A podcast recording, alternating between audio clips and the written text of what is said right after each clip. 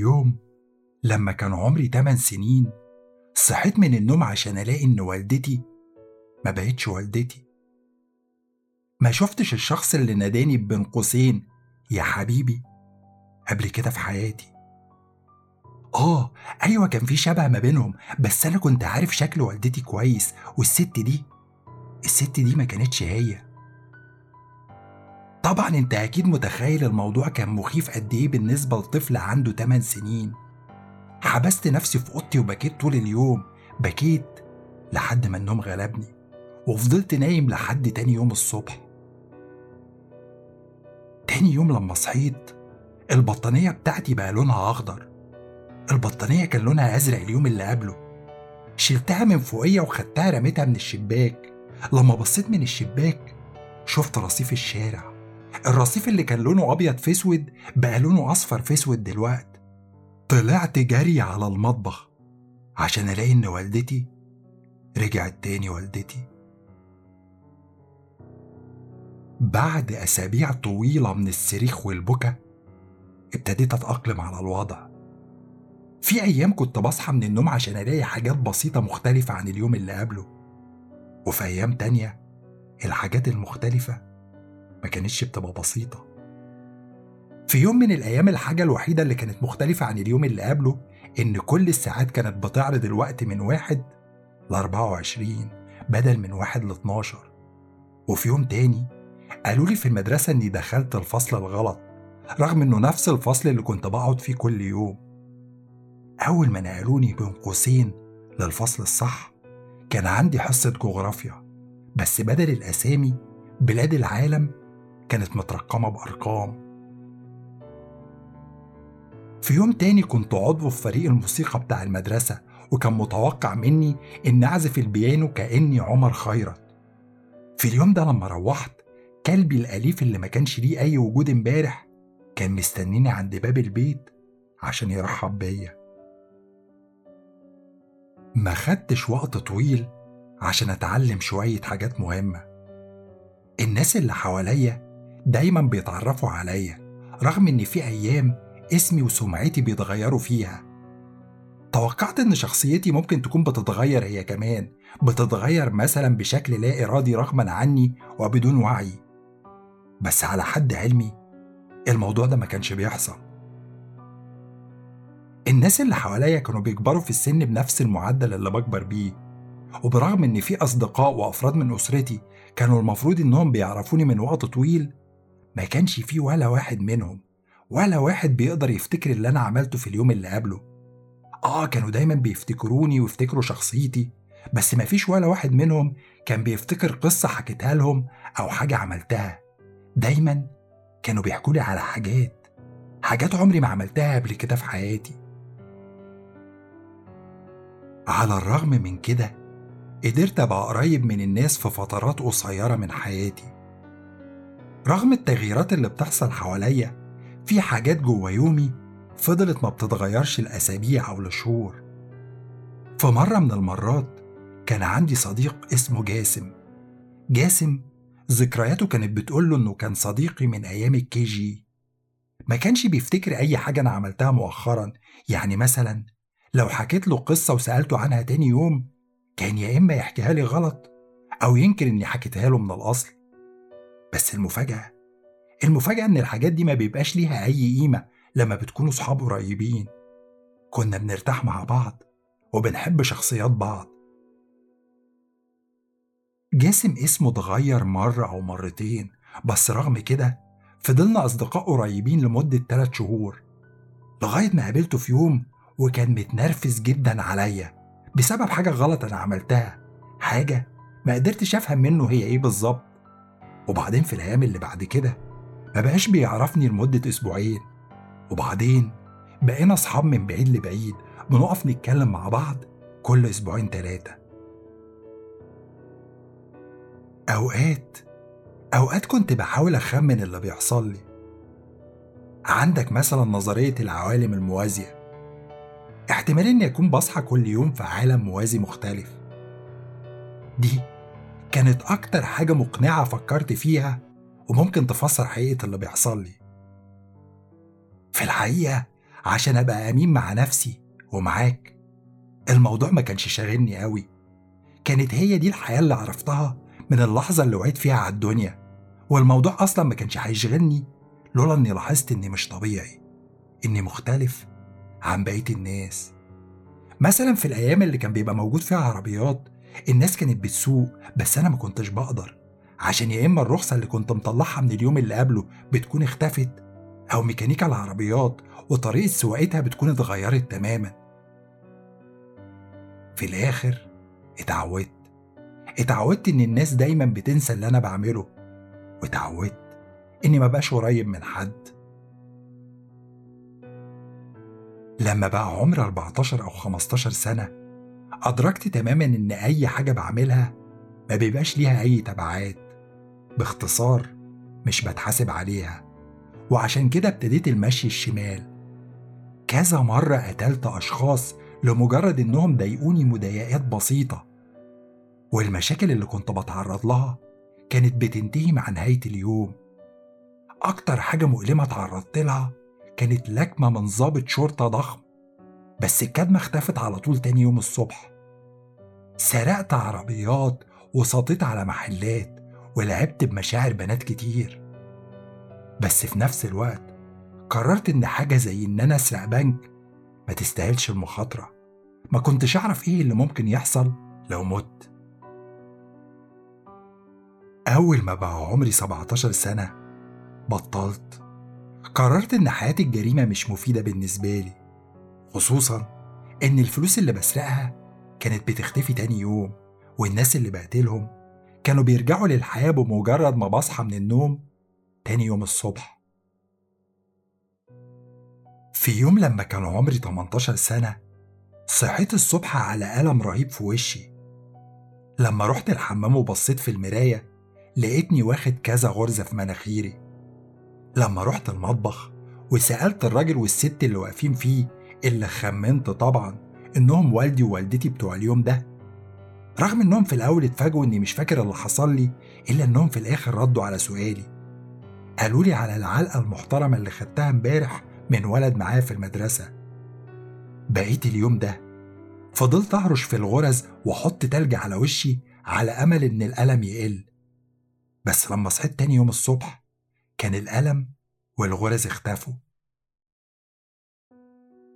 في مرة وأنا عمري تلاتة وعشرين سنة، صحيت لقيت نفسي نايم على سرير مستشفى. ما قدرتش أفهم إيه اللي بيحصل، بس اليوم اللي بعده فهمت إني كنت في غيبوبة. كنت حاسس بجسمي وأطرافي، بس زي ما تكون كل عضلة في جسمي اختفت. كان شعور مرعب، ما كنتش قادر أتكلم أو أتحرك، وما كنتش عارف أي حد من الناس اللي بتتحرك حواليا. وقتها افتكرت إني مت. وفي مرة لما كان عمري خمسة وعشرين سنة، صحيت لقيت نفسي قاعد على كرسي بعجل. كل أطرافي كانت مبتورة ما عدا إيدي اليمين. الأحاسيس انفجرت من أماكن الأطراف المبتورة، كلها انفجرت في نفس الوقت. آلام الأطراف الشبحية، إحساس عمري ما حسيت بيه قبل كده، إحساس مستحيل شرحه. الإحساس اللي بتحس بيه في كتفك لما تتني صوابعك بيبقى إحساس بسيط، بس لما يبقى هو الإحساس الوحيد اللي انت حاسه بيبقى إحساس مؤلم رهيب. وأنا أنا كنت حاسس بأطرافي المبتورة وهي بتتلوى من الألم.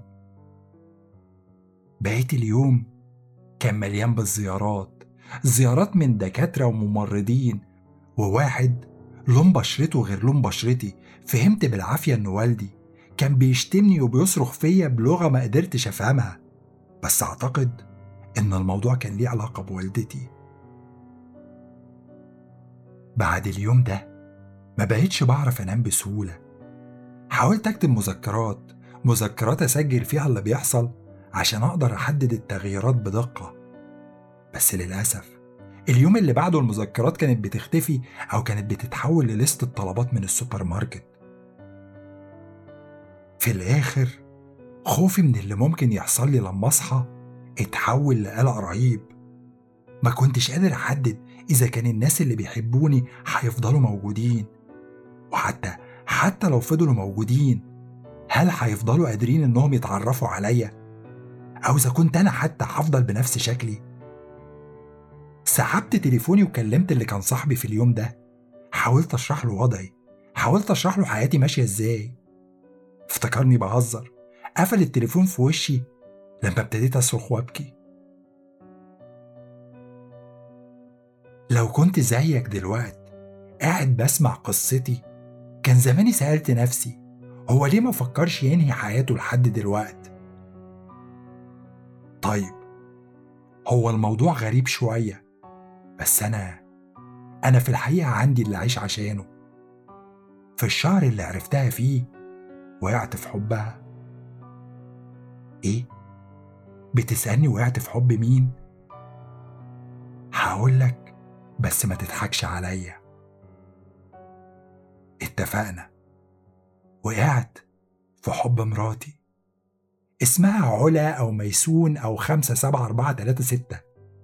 طبعا موضوع الاسم ده بيعتمد على اليوم. المهم المهم إنها قالتني إن احنا نعرف بعض من أيام المدرسة الثانوي وإن احنا متجوزين بقالنا شهور. طبعا موضوع غريب موضوع غريب إن الواحد يحب حد مش فاكر أي ذكرى معاه، بس الأغرب بقى إن الموضوع ده ما كانش ليه أي أهمية.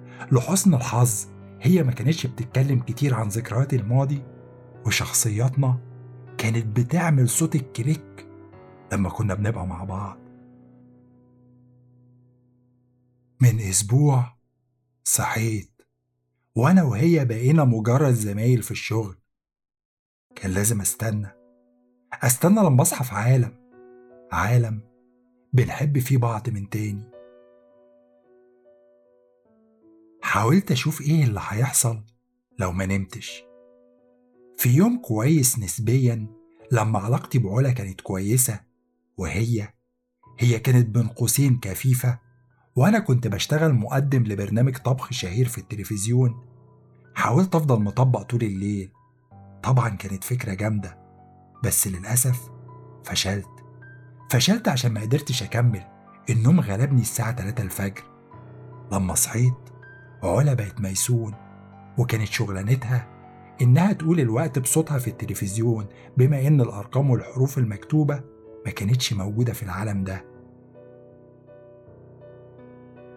لما صحيت اليوم اللي بعده اتقبض عليا عشان خرجت من بيتي.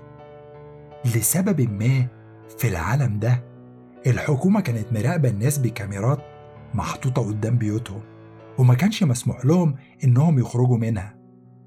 رجال الشرطة بزيهم المصنوع من الجلد الأحمر وبنادقهم الضخمة فضلوا ماشيين معايا لحد ما وصلوني عند مدخل بيتي مدخل بيتي اللي كانت أسرتي واقفة عنده وهم مرعوبين وبيترعشوا.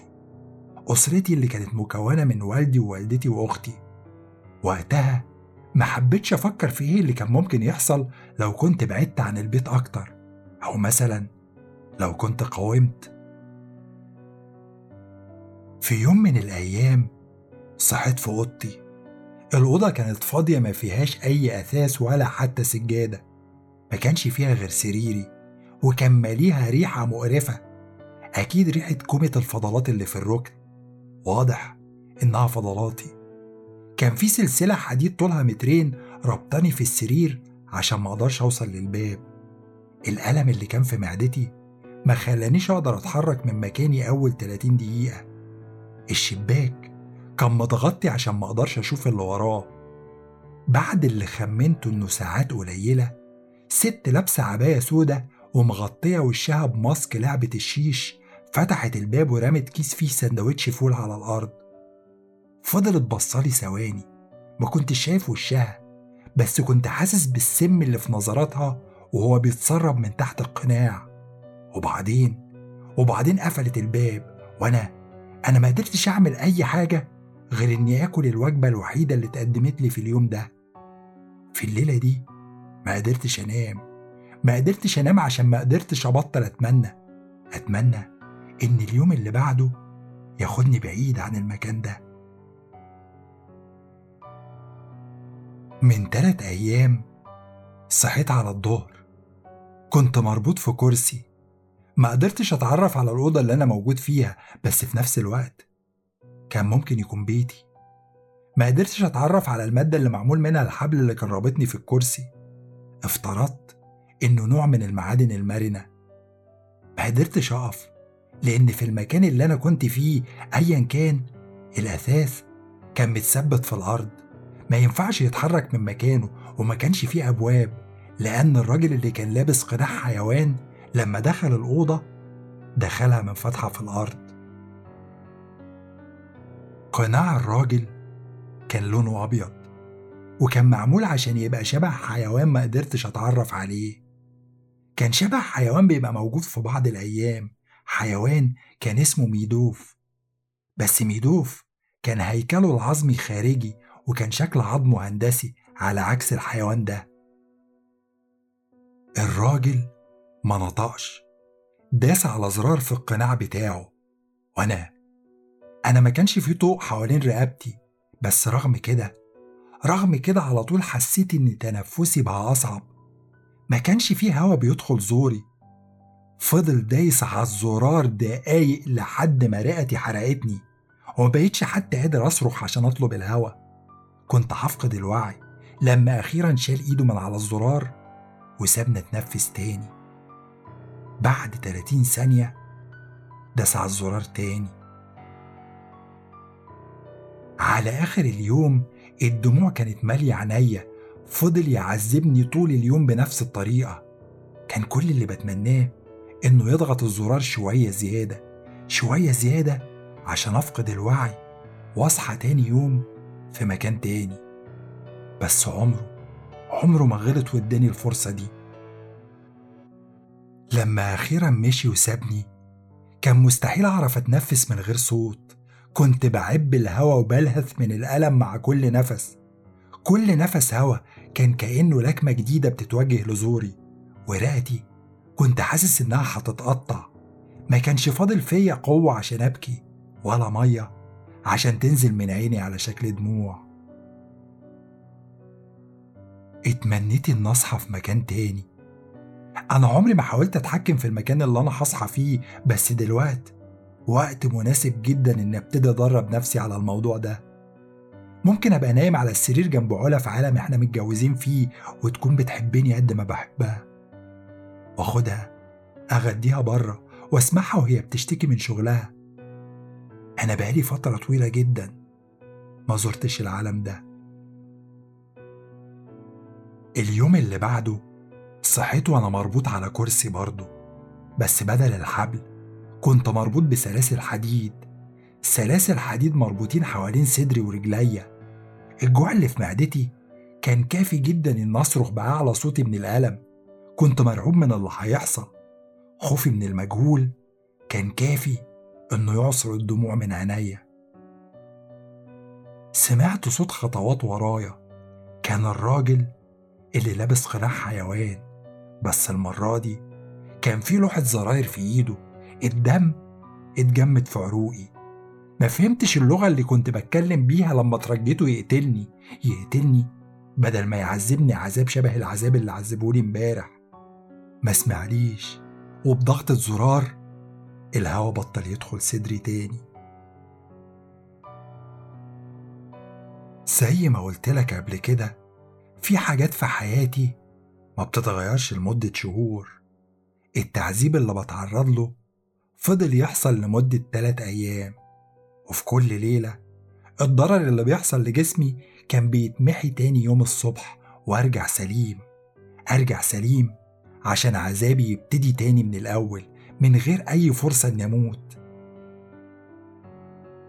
أكتر شيء مرعب إني ما ببقاش عارف اللي هيحصل لي اليوم اللي بعده.